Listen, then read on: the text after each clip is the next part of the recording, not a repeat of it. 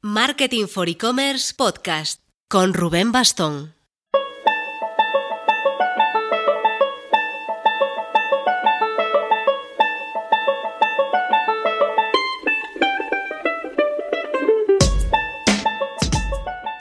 Hola marketers, os hablo desde Madrid. Me vine a la entrega de los Product Hackers Awards de Product Hackers y grabo esto desde la salita de un mini piso que alquilé cerca del Talent Garden.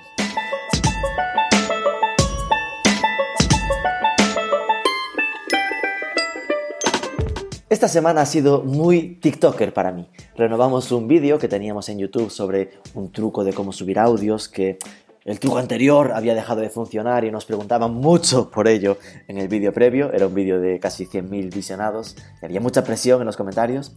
Y sobre todo porque con Planeta M hemos lanzado un programa monográfico sobre TikTok si os interesa TikTok y si no os interesa debería, buscadlo en Planeta M porque creo que quedó bastante bien para hacer al menos esa primera aproximación a esa red social que está creciendo mucho y muy rápido, tanto en España como en LATAM. Pero bueno, no me enrollo. Hoy vamos a hablar de financiación de pagos en e-commerce. Llevamos meses mencionando a Instant Credit como patrocinador y ya tocaba conocerlo un poco más a fondo. Creo que os ayudará a entender por qué cualquier comercio que aspire a vender alguna vez algo de más de 150 euros de cesta media o cesta puntual debería tener un sistema de pagos a plazos. Y en este caso, a entender la particularidad en, en su mercado que tiene Instant Credit, centrada en que no depende de solo un banco y en su enfoque internacional y omnicanal. Vamos a hablar con su CEO, Octavio Soler, que sabe mucho de fintech tras haber estado en Trustly, participado en Loanbook y lanzado su propia startup como Instant Credit. Vamos allá, pero antes... Oh shit, igual queda repetitivo hablar de Instant Credit tras presentar a Instant Credit y antes de hablar con el CEO de Instant Credit. ¿He dicho ya la marca Instant Credit? Sí, hoy os lleváis doble ración de Instant Credit por el precio de una. Solo apuntar que cuando Octavio os haga querer llamarlos para contratarlos, no necesitáis llamarlo, podéis hacerlo directamente mientras escucháis el podcast en instantcredit.net.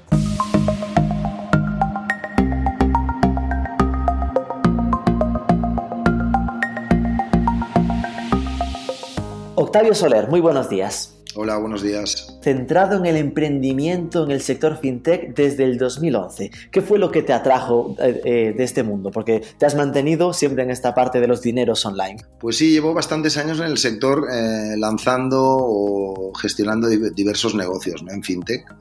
A mí lo que me atrajo de fintech en general era que era un sector, digamos, donde hay mucha innovación, está en constante cambio eh, hay un alto, digamos, grado de mejora potencial en lo que son servicios financieros, sobre todo en la transformación digital de los servicios financieros. Es un sector también con alto crecimiento, tenía también o tiene alto potencial, o sea, todos estos elementos y muy dinámico, ¿no? Entonces, todos estos elementos me, llevaron a desarrollarme profesionalmente en el sector. En el 2011 estabas en Trustly, después lanzaste Lowbook. Ahí apareces como cofundador también. Eh, ¿Cuántos eres? ¿Cómo fue el nacimiento de ese proyecto? Sí, si quieres empiezo por Trustly. Ok. Trustly es un... Luego voy a Lowbook. Trustly, eh, es una, entidad de pago europea. sobre todo focalizada en pagos online. Entonces yo fui en Trustly Country Manager de España, lancé España desde cero.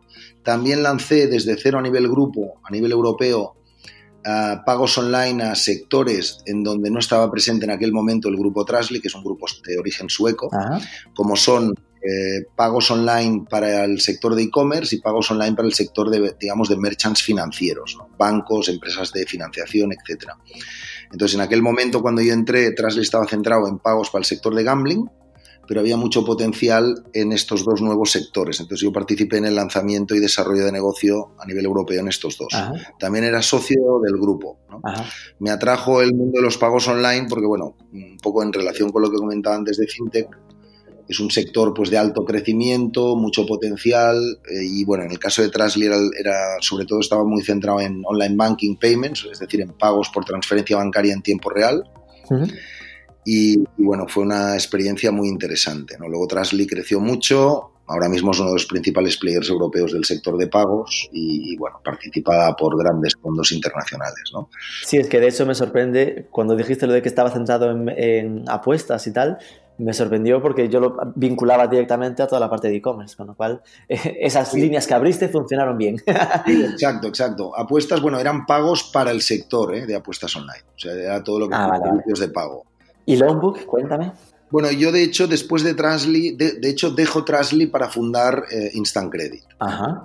Por el camino, mientras estaba en Trasly, pues eh, ayudo en lo que es el lanzamiento del Longbook, nunca como directivo, pero sí como socio. Ah, vale, vale. Pues digamos que no trabajé en, en Longbook, pero sí lo apoyé desde en una fase inicial con business plan, ronda de capital, eh, lo que es la, el reclutamiento del equipo inicial, etcétera y el que es un marketplace de crowdlending enfocado a pymes, lo que es un canal al final de financiación alternativo eh, para las pymes, alternativo al bancario tradicional. Y la financiación pues la ponen, eh, la ponen inversores tanto privados como corporativos. Yo me desvinculé y hace unos años pues básicamente vendí mi participación porque quería pues enfocarme totalmente en Instant Credit, ¿no? que era mi proyecto. No, digo porque eh, fui cliente o, usuario de, de Longbook y al final ahora está ya, ya, está fuera de funcionamiento, ¿no? En plan, fue uno de estos que intentó meterse en la parte de crowdlending y no llegó a, cuajar aquí en España, ¿no? En esta, en esta parte. Sí, este, yo creo que este modelo de negocio sí, para mí sigue teniendo mucho potencial, pero ha sido muy complicado eh, avanzar en España, lo que es el crowdlending enfocado a pymes. Yo creo que triunfará, pero llevará tiempo. Lo que pasa es que yo ya, yo ya te digo, me desvinculé del proyecto ya hace bastantes años. Por si alguien no sabe de qué estamos hablando, porque crowdlending es como palabra a muerte, es lo de eh, tú pones dinero, eh, ponías dinero en, en Longbook y escogías a quién le dabas créditos o microcréditos, ¿no? En plan, podías poner 300 euros a una empresa, 100.000 a una empresa, las empresas pedían créditos, en vez de pedirle el crédito o la línea de crédito a un banco, lo pedían o además también lo pedían en esta plataforma. Yo creo que los modelos que seguía, bueno, sin duda eran, pues hay varios modelos que ahora están funcionando bien en Reino Unido y tal, pero que ahí, claro, la media era invertías a tres años y aquí en España, como había poca confianza, las inversiones eran a seis meses, doce meses. Entonces, como que supongo que por una parte no, no, los usuarios no confiaban lo suficiente para dejarlo a más tiempo y por otras también habría eh, más casuística de pillería de las empresas que había más impagos que en el Reino Unido. Sí, sí, exacto. Yo, yo creo que en España es, bueno, es un mercado menos maduro en este campo que, por ejemplo, el Reino Unido, en donde ya está esto mucho más desarrollado. Pero bueno, eh, para mí aquello también fue una inversión financiera y que de hecho, pues con la salida, pues me fue bastante bien desde un punto de vista financiero. Y en 2016 aparece Instant Credit y aquí viene la, puñalada, ¿no? En aquel momento ya estaba en el mercado Aplázame, Paga Más Tarde, Secura. Así que, ¿cuál era realmente esa visión diferencial para lanzarte a montar Instant Credit? Bueno, yo creo que en el momento, en aquel momento, eh, de hecho en el mercado, por ejemplo en e-commerce, lo que es financiación, a, ver, a pesar de que como dices habían algunos players, estaban empezando estos players y estaba el tema mucho por desarrollar aún. ¿eh? O sea que igualmente había una gran oportunidad de desarrollar algún nuevo player en el sector. Cuando me planteo lanzar Instant Credit, eh, yo estaba en aquel momento trabajando en Trasly previamente. Em, yo vengo de pagos online, como comentaba, entonces veo que hay una clara oportunidad de, em, de lo que es pago aplazado, pero enfocado a e-commerce y con procesos 100% digitales e instantáneos, realmente adaptados a un proceso de compra online. Veo que el 99% de lo que se aplaza en pagos, lo que es financiación al consumo en España, se realiza, se realizaba cada vez quizá algo menos, pero aún le queda mucho campo de cambio por recorrer, con procesos tradicionales, con papeles, sin una confirmación instantánea de la transacción al comercio, etc. Por lo tanto, había un gran campo por recorrer. Yo me planteo lanzar Instant Grade como una plataforma multifinanciera, es decir, no como financiera, los players, por ejemplo, que tú has comentado, ellos financian las compras directamente, ¿no? Y entonces, eh, en este caso, el comercio está cautivo, entre comillas, de una financiera, ¿no? De las tasas de aprobación de una financiera que pueden evolucionar en el tiempo, ¿no? En, el caso de Instant Credit, el modelo es diferente, es diferencial, de hecho es único, no, no conozco otro modelo en, financiación en punto de venta ni e-commerce en España o incluso en otros países, eh, cuesta de encontrar en Europa. Así, donde básicamente Instant Credit no es una financiera, es decir, el que da el crédito no es Instant Credit, sino que Instant Credit es multifinanciera, es decir, nos integramos con diversas financieras De hecho, ahora estamos con la integración de Sabadell Consumer, que es la, luego comentamos, la financiera Sabadell, pero también trabajamos con otras, y, pero con un proceso único de cara al usuario, con una integración única y contrato único de cara al, de cara al comercio. Somos un partner del e-commerce, y, eh, pero, digamos, eh, intentamos, o sea, nuestro objetivo es maximizar la conversión en pagos del e-commerce precisamente porque no dependemos de una sola financiera, ¿no? con lo cual aumentamos las tasas de aprobación. Por, por traducirlo sería, si solo eres tú financiando, podrías detectar a un usuario al que le hayas, ya le has dado un crédito en otro e-commerce y no dárselo porque ya lo tienes ahí. Si eres multifinanciera, podrías presentarlo a distintas y de algún modo conseguir mayor ratio de aprobación. Exacto. De, cara al usuario solo hay un proceso único, no es que se le presenten varias opciones, es decir, hay un proceso de usuario de solicitud y firma del crédito único, pero por detrás, en tiempo real, lo que hacemos es que podemos mandar esta solicitud de financiación eh, si ha pasado, digamos, nuestros filtros de riesgo y fraude, la podemos mandar en tiempo real a una financiera o a varias. ¿eh? Entonces, al final también cada financiera al consumo tiene sectores que financia y sectores que no financia. Tickets de importe de compra que financia y tickets que no financia. Eh, Entonces hay una casuística bastante amplia. Nosotros integrando a varias financieras lo que hacemos es básicamente intentar abarcar más sectores a nivel de comercios intentar abarcar tickets de compra, digamos, con un rango más elevado de importe y también, como decías, maximizar la tasa de aprobación, que al final es lo que le importa al comercio, es eh, que, que este medio de pago, porque no deja de ser un medio de pago aplazado, le convierta el max, se traduzcan en, en, un aumento de ventas y en una máxima, digamos, conversión. Sí, que el que está en el carrito acabe de comprar el carrito. Correcto, exacto. Esto es clave, es un elemento clave en el comercio. Y además yo creo que eh, integra un diferencial interesante que es que eh, supongo que es esto, lo de ser multifinanciera, lo que os da mayor flexibilidad para internacionalizaros de forma más sencilla. Exacto, al, no ser una financiera, por ejemplo, que está en España, normalmente el mercado de financiación al consumo en Europa es muy local. por eso es como muy de cada país. Exacto, incluso, incluso grupos grandes que, que, están en varios países tienen empresa por país, plataforma tecnología diferente por país, producto diferente por país, o sea, es un mercado realmente muy local. Entonces nosotros, dado que no somos financiera, si una financiera en España, por ejemplo, quisiera pues entrar en Francia, primero no conoce el mercado francés, mm. para empezar, ¿no? de consumo. Hay un, tema de licencia, o sea, le puede llevar años eh, implantarse realmente en un nuevo país. En nuestro caso, al no ser financiera nosotros, pues para entrar en un nuevo país, ¿qué tenemos que hacer? Pues para empezar, integrar a una o varias financieras que ya están financiando en el país.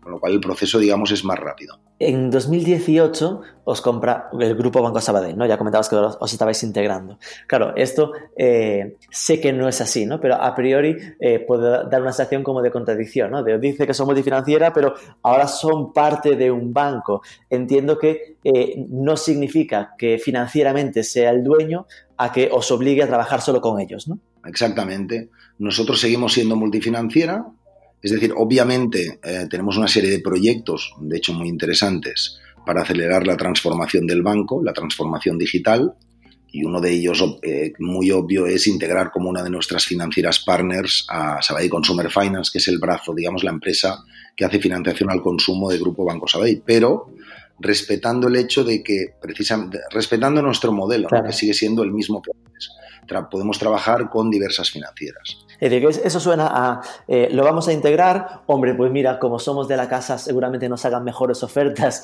y puede ser que empujemos a que se hagan cada vez más contratos con ellos, pero si queremos podemos trabajar con otros eh, a nuestra libre disposición. De hecho, es lo que estamos haciendo, ¿eh? estamos trabajando con, diversas financieras.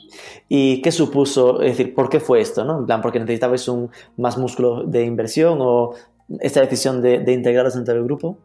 ¿A qué se debía? Digamos, fue casualidad. Es decir, nosotros estábamos en una ronda eh, de capital, pero no, no, en venta, no en un modo de venta.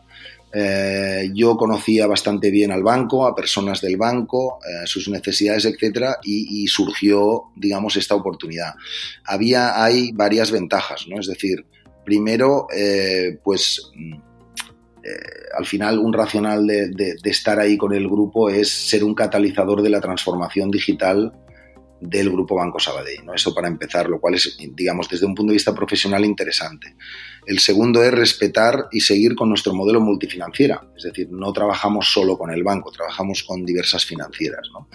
El tercero sería que Banco Sabadell está muy desarrollado en España en lo que son pagos y pagos online, por ejemplo, pues tiene una cuota de casi el 30% en e-commerce en pagos online tiene una cuota también importante en pagos offline y tiene también eh, una, base importante en lo que es financiación al consumo, no tradicional. Entonces, eso hace que hay una base de comercios, clientes del banco muy grande en donde nosotros podemos entrar. Entonces, habían diversos y esto evidentemente se traduce en aceleración del crecimiento. Hmm. Entonces, bueno, todo eso hizo, mm, y también las casualidades de la vida, no, no lo olvidemos, cerramos la, venta completa, pero como decía, eh, seguimos con autonomía, es decir, tenemos nuestro propio equipo de tecnología, nuestro equipo, podemos trabajar con, como decía, con financieras terceras, etcétera, lo cual es interesante desde el punto de vista de experiencia también, porque al final venimos todos de una startup fintech, pero vivir lo que es el, el, proceso de integración en una entidad financiera grande, ver también el otro lado, ¿no?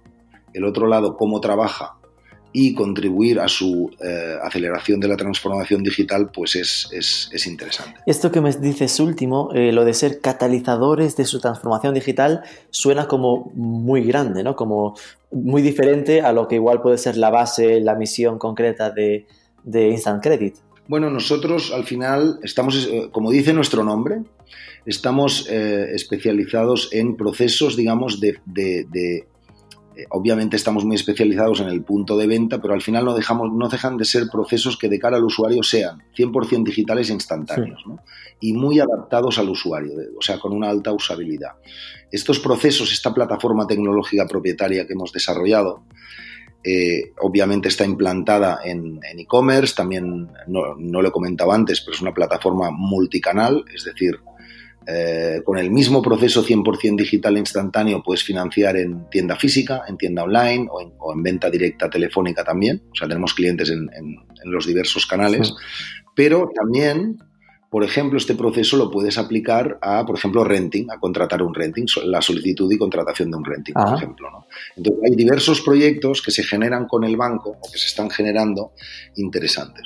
El de renting, por ejemplo, pues bueno, es un proyecto eh, que al final en España pues tenemos un sector que es el de renting, en donde una persona que solicita un renting hasta que no se le ha concedido el renting, pues pasan en promedio dos semanas, y esta es la forma, digamos, tradicional de hacerlo. Eh, nosotros lo podemos hacer en de un minuto a dos minutos y de digital. Hay un cambio radical. Por eso hablaba de transformación digital, que se puede aplicar de hecho, se puede aplicar a cualquier sector, ¿no? pero ahora hablando de servicios financieros, pues hay bastantes segmentos en donde se puede. Que al final es ir propagando al resto de la organización del Grupo Bongo Sabadell esa forma de trabajar que tenéis en, Instant Credit, en lo que tiene que ver con una correcta implementación de instantaneidad y de todo digital y de que todo vaya fluido y rápido. Exacto, exacto. Es, hacer la máxima contribución posible para ello. Eh, de hecho, es que viéndolo en perspectiva, pensar que esto era 2016 y que en 2016 eh, aún un crédito como ese estuviese que ir con papeleos por medio y varios días de gestiones, eh, es impresionante eh, ver lo rápido que ha avanzado y lo rápido que se acostumbra uno a lo bueno, ¿no? Que ahora al final esto sea un botón en, una, en un checkout y que automáticamente te lo han concedido y se te ha propagado el pago sin ningún papeleo por el medio, que es una locura. Sí, sí, sí, esto ya está aquí y, bueno, también ha ha surgido desde hace pocos años porque previamente, digamos que no había la tecnología o los proveedores adecuados, con los servicios adecuados para poder hacerlo. Entonces empezaron a salir hace unos años ya proveedores, por ejemplo, pues que con los cuales eh, puedes descargar y validar un DNI, por ejemplo, el documento, ¿no? También etcétera. ¿no? Hay muchos otros tipos de, proveedores y tecnologías que, que, han estado en el mercado no desde hace tanto tiempo.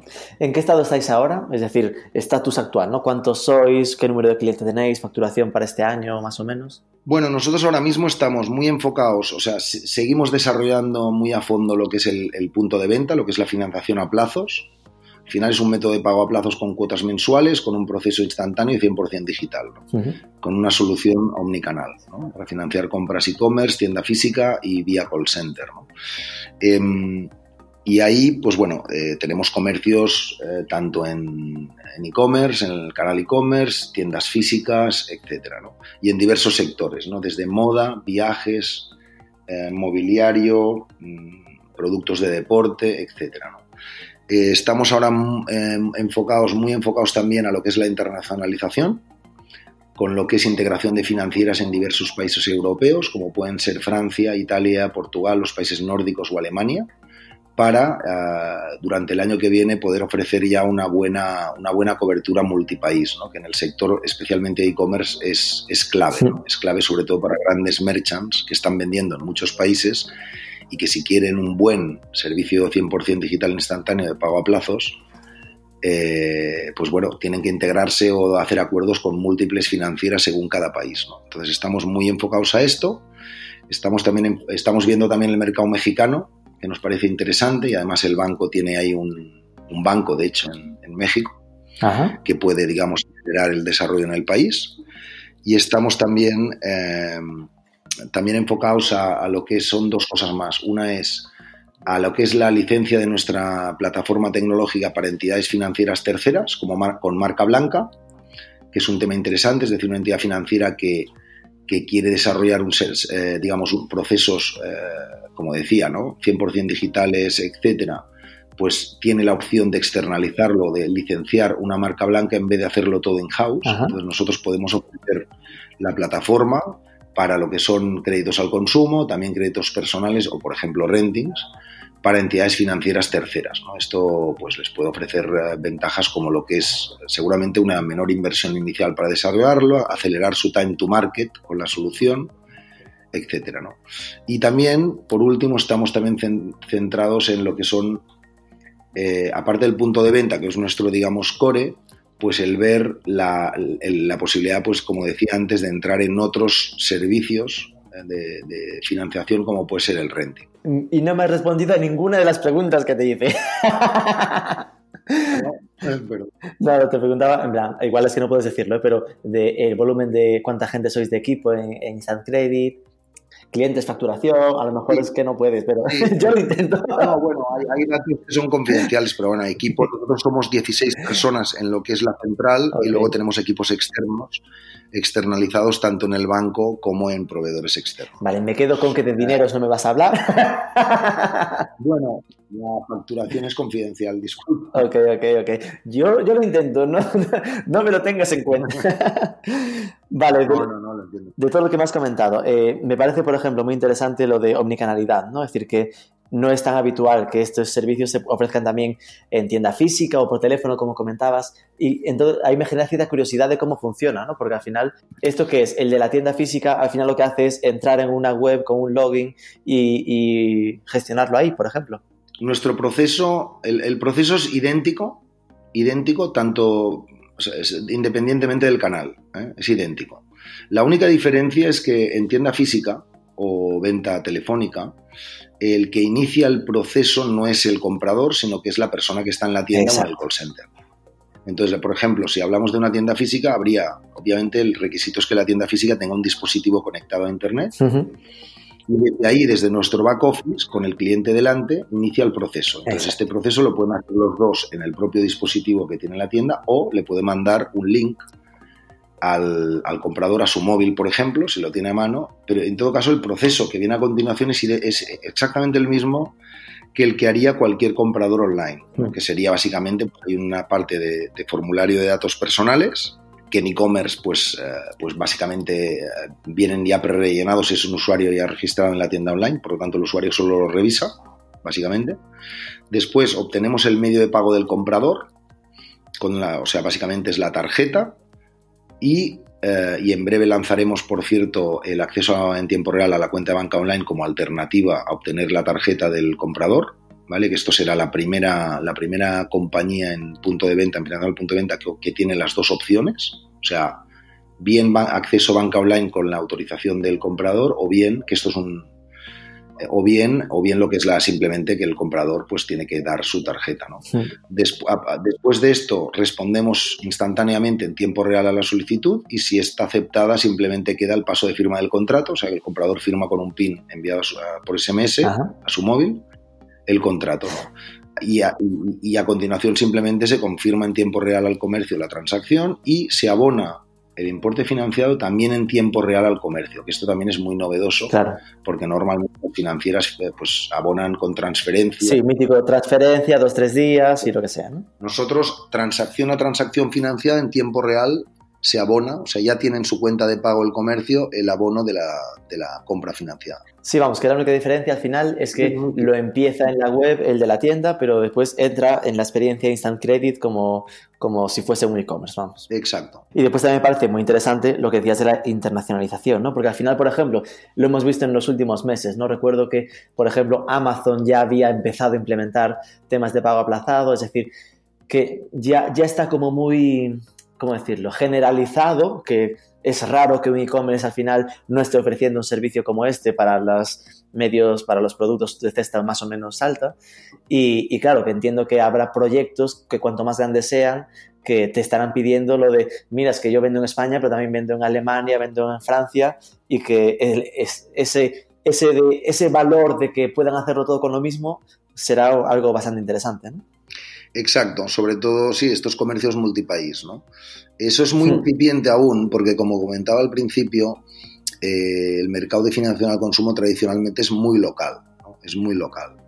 Y empresas como, incluso empresas como Cofidis o CTLM, que están en varios países europeos, hasta ahora pues tienen plataformas, compañías y productos totalmente locales. ¿no? Entonces, creo que hay una gran oportunidad en lo que es la, el, el ofrecer un servicio multipaís. ¿no? En nuestro caso, esto implica lo que es la integración de diversas financieras en diversos países. ¿no? Eh, y es en lo que estamos ahora realmente muy, muy a tope. Entiendo que esto intentaba imaginarme a qué tipo de proyectos estáis dirigidos, ¿no? Al final, por lo que me decías, casi a todo, en plan de cualquiera que tenga un taller mecánico podría estar implementando esto para pagar una, resolución de averías de coche, ¿no? Mm, bueno, a ver, nosotros al final eh, aceptamos comercios o financiamos en comercios que al final tienen que ser aceptados obviamente por alguna o nuestras financieras partners. ¿no? Entonces, normalmente nosotros no estamos enfocados a los microcomercios, o sea, no financiamos en puntos de venta muy pequeños. Eh, por tanto, tenemos un mínimo que está en torno a los 300.000, 500.000 euros de facturación anual del comercio, como mínimo, de esto para arriba.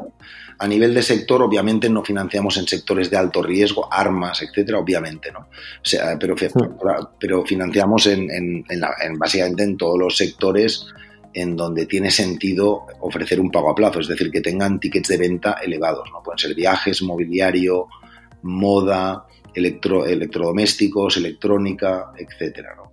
¿A qué le llamas elevados?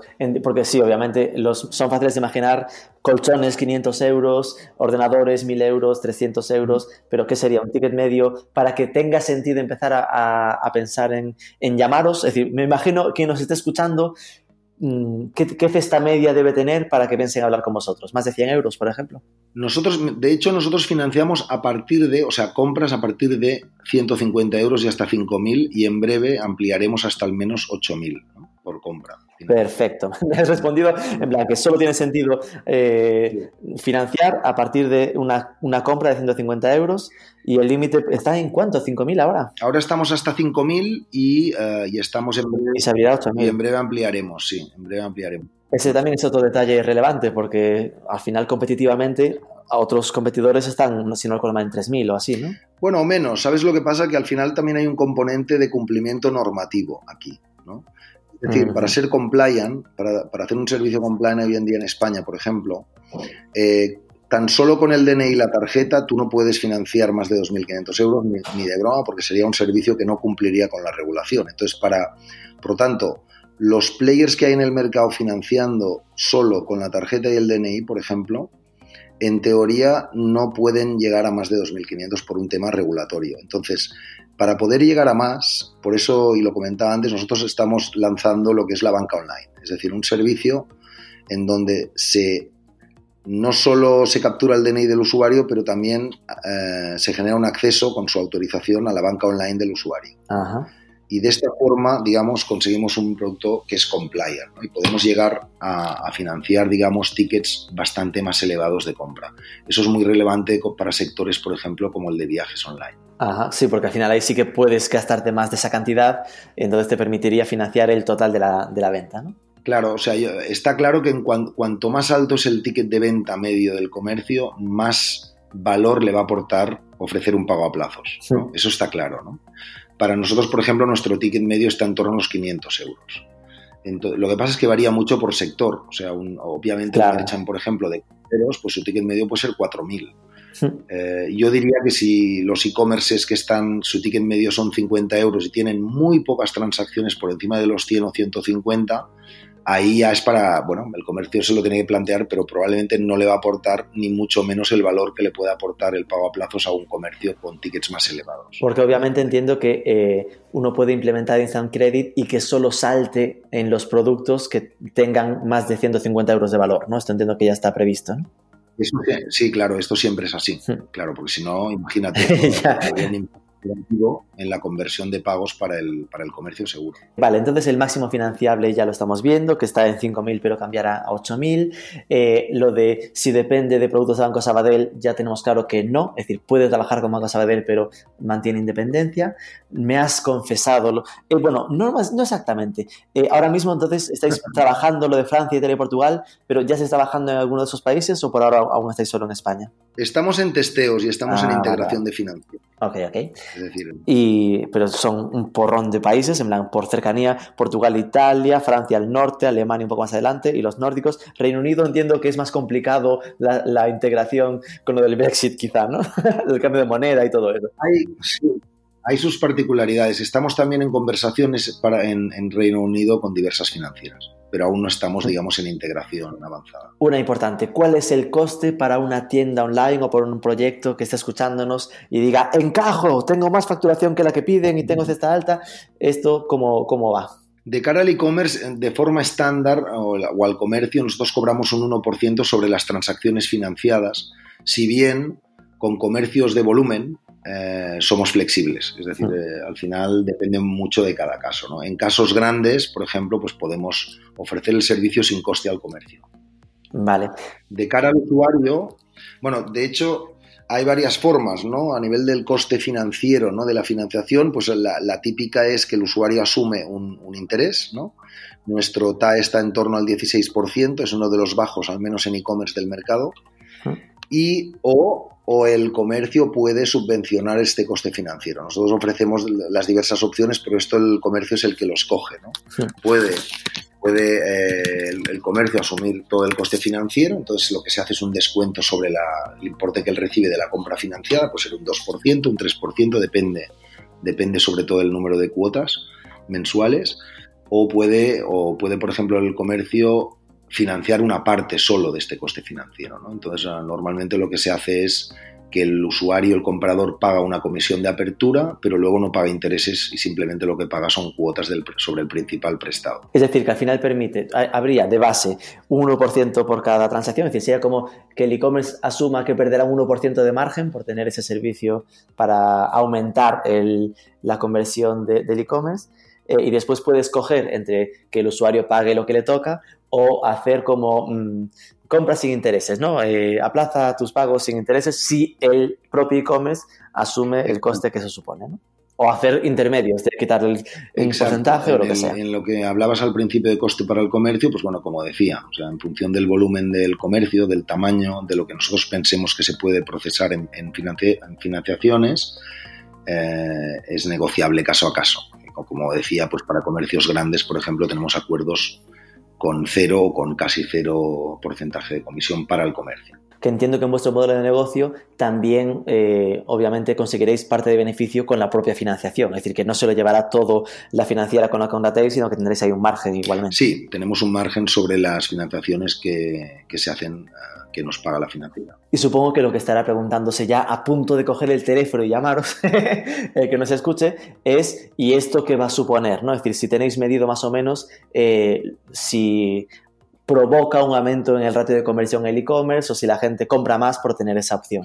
Pues claramente sí. O sea, es un impacto importante para el comercio en lo que es aumento de las ventas, aumento del ticket medio de venta, obviamente porque hay una propensión a, digamos, a una compra de importe más elevado si la puedes financiar por parte del comprador.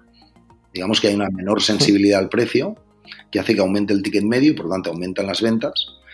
También hay una reducción de la tasa de abandonos de carritos de la compra. No olvidemos que en España, por ejemplo, cuando estamos hablando de compras online, por ejemplo, pues de 500, 600 euros, que son importes elevados, la tasa de, de lo que es eh, denegaciones de intentos de pago con tarjeta es muy elevada, podría estar en torno al 30%. Si nos vamos a un ticket de 1.000 euros de compra, estaríamos hablando de más de un 50% de los intentos de pago con tarjeta en España denegados en e-commerce. ¿no?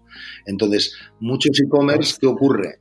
Que si hay una denegación del pago con tarjeta, porque estamos hablando pues, de un ticket de compra elevado, no tienen forma muchas veces de recuperar a este comprador, de, realmente cerrar esta venta, ¿no? cerrar este pago. ¿Por qué? Pues porque aparte de con tarjeta, mm, no, hay, no suelen haber muchas más opciones de pago. Entonces, si no hay una otra opción de pago que la asociada a un pago directo con la tarjeta, se puede perder la, venta y es una pena porque tienes un comprador que quiere pagar algo, ¿no? Ha hecho todo el proceso.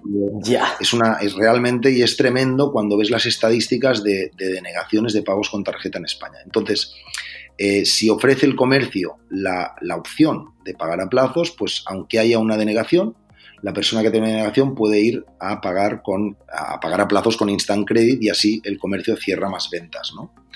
También ofrecemos, al final hay un impacto sobre todo para el comercio en los aspectos que acabo de comentar y que es significativo. Evidentemente, lo que decía al principio, eh, comercios que están en sectores con tickets de venta más elevados, pues hay más impacto, ¿no? Porque obviamente están vendiendo productos en donde habrá más porcentaje de compradores que los van a financiar a plazo, ¿no? Y, y tendrán mucha más denegación de pago con tarjeta, lo, que se llama el card decline, ¿no? En inglés.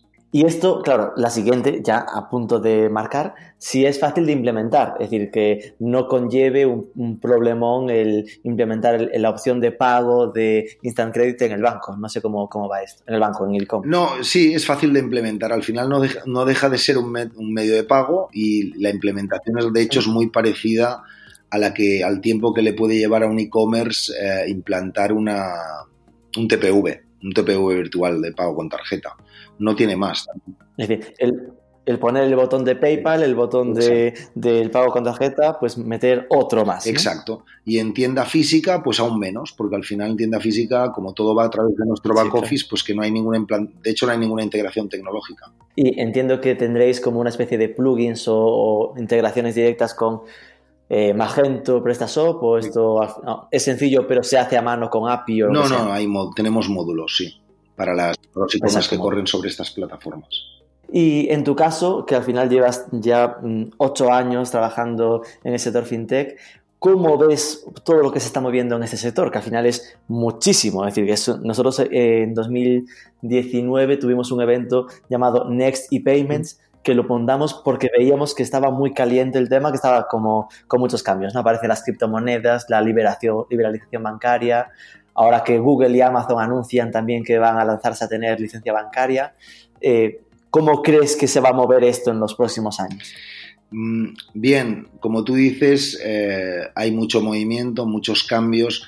Eh, yo no tengo la bola de cristal, o sea, yo, creo que es bastante complicado realmente tener una idea súper clara y concreta de dónde estaremos en 3-5 años. Lo que está claro, lo que yo pienso, es que obviamente lo que es el proceso de digamos, de transformación digital de los servicios financieros, pues seguirá y aún le queda mucho campo por recorrer. No olvidemos que, por ejemplo, en financiación al consumo, del total de la que se da, eh, de la que se ha dado hoy en España, pues más de un 90% ha sido con, un, con, con, con, procesos o métodos tradicionales, con papeles, etcétera. Por lo tanto, ahí hay un campo, hmm. no solo en financiación al consumo, en todos los, los, los servicios financieros, muy importante. Luego están, claro, lo que tú comentabas de los grandes players de tech, ¿no? O sea, Google, Apple, Amazon y compañía. Obviamente ya están todos, empezaron en pagos, que es, digamos, una, un segmento de, fintech, eh, entre comillas, jugoso, pero se están, están entrando en, en, otros segmentos, ¿no? eh, yo creo que seguirán obviamente, pero también es verdad que estamos viendo eh, cada vez más modelos colaborativos, ¿no? Entre lo que es la banca tradicional, por decirlo de alguna forma, la gran banca, y las tech, ¿no? tanto fintechs como podría ser el caso de Instant Credit, Grupo Bancos ahí, pero también las grandes tech. ¿no? Por ejemplo, eh, hace, hace no mucho en Estados Unidos, JP Morgan pues, ha hecho un acuerdo, un partnership importante con, con Amazon o con Airbnb, por el cual a los clientes, a los usuarios de Amazon o Airbnb en Estados Unidos, pues tienen acceso a un wallet con cuenta de pago, tarjeta, etcétera, y diversos servicios proveídos por JP Morgan. ¿no? Yo creo que eso indica, eso indica, y es un caso significativo que también hay una tendencia colaborativa, ¿no? Porque yo creo que al final Amazon y compañía, obviamente se están desarrollando en servicios financieros, pero no creo que lo, quieran abarcar todo, ¿no? Por lo tanto, hay muchas cosas o muchos productos o servicios en este sector eh, para los cuales se van a, se van a asociar, digamos, con, eh, con bancos existentes, ¿no? Y entonces, obviamente, habrá una carrera entre los bancos para eh, generar digamos, volúmenes, nuevos clientes, nuevos canales en asociación o en partnership con, las, con los grandes tech o los grandes, digamos, tenedores de usuarios, ¿no? Donde están los grandes volúmenes de usuarios, como, Amazon y, compañía, ¿no? Y acabo de quedarme patidifuso con el dato que comentabas, ¿no? De que eh, la, la, capacidad de crecimiento que tiene, más en concreto, vuestro vertical de financiación de pagos al consumo, si ahora mismo está en el 90% tradicional, lo digo fácil, pero me sale así, ¿no? Lo fácil es que esto acabe en el 50-50 en tres años, ¿no? Sí, bueno, yo, yo es que mi, previsión, y hablamos ahora ¿eh? del segmento de financiación al consumo, es que, es que debería ser, o sea, será, será o será 100% digital instantánea. O sea, eso es lo que pide el usuario, esto es lo que piden los comercios. Entonces, ahora estamos en la punta, de, digamos, eh, ha empezado hace unos años, las cosas llevan tiempo, pero yo creo que en tres años, y si no en tres, en cinco, el 50 o el 90% será instantánea y digital. Y 100% instantánea, perdón, y, 100%, digital instantánea. O sea, no, hay... No creo que haya, haya otra opción, por lo tanto es un, hay por hacer. Y ya para finalizar, eh, una idea de posible entrevistada o entrevistado que se te ocurra que podamos mm, atacar con nuestro podcast. Hay mucha gente, ¿no? Pero, por ejemplo, una posibilidad y, también relacionado con el sector de fintech y pagos sería Jordi Pascual, que no sé si lo conocéis, pero Jordi lleva, es el responsable de toda el área de pagos de, Grupo Banco Sabadell, lleva muchísimos años en el sector de pagos para e-commerce, yo creo que es uno de los referentes en el sector en España y ahí también es CEO de Paycomet, que es una entidad de pago que ha sido recientemente activa. Sí, sí, lo conozco, lo conozco. Ok, pues me lo apunto.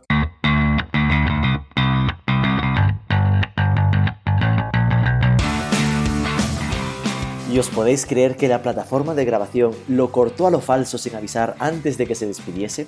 Quedaos con que ahí vendría un muchas gracias, gracias a vosotros, un abrazo y todo eso, ¿ok?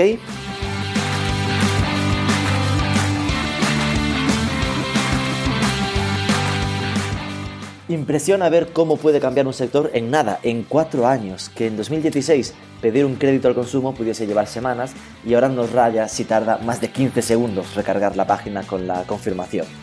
Es interesante entender que esto pasa ahora porque existen las herramientas tecnológicas para que pase, lo que solo hace anticipar que, como pusimos en el titular, este sector de financiación al consumo digital no hará más que crecer y superar el método tradicional y ya lo vemos apuntando al renting.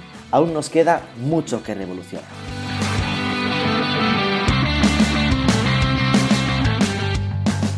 Al micrófono, Rubén Bastón, director de Marketing for E-Commerce, Marketing 4 E-Commerce. Si os ha gustado, que se note, dadnos señales de vida con un like, un comentario en ebooks, una review en la app, sobre todo suscribíos que es gratis y nos escuchamos el próximo lunes.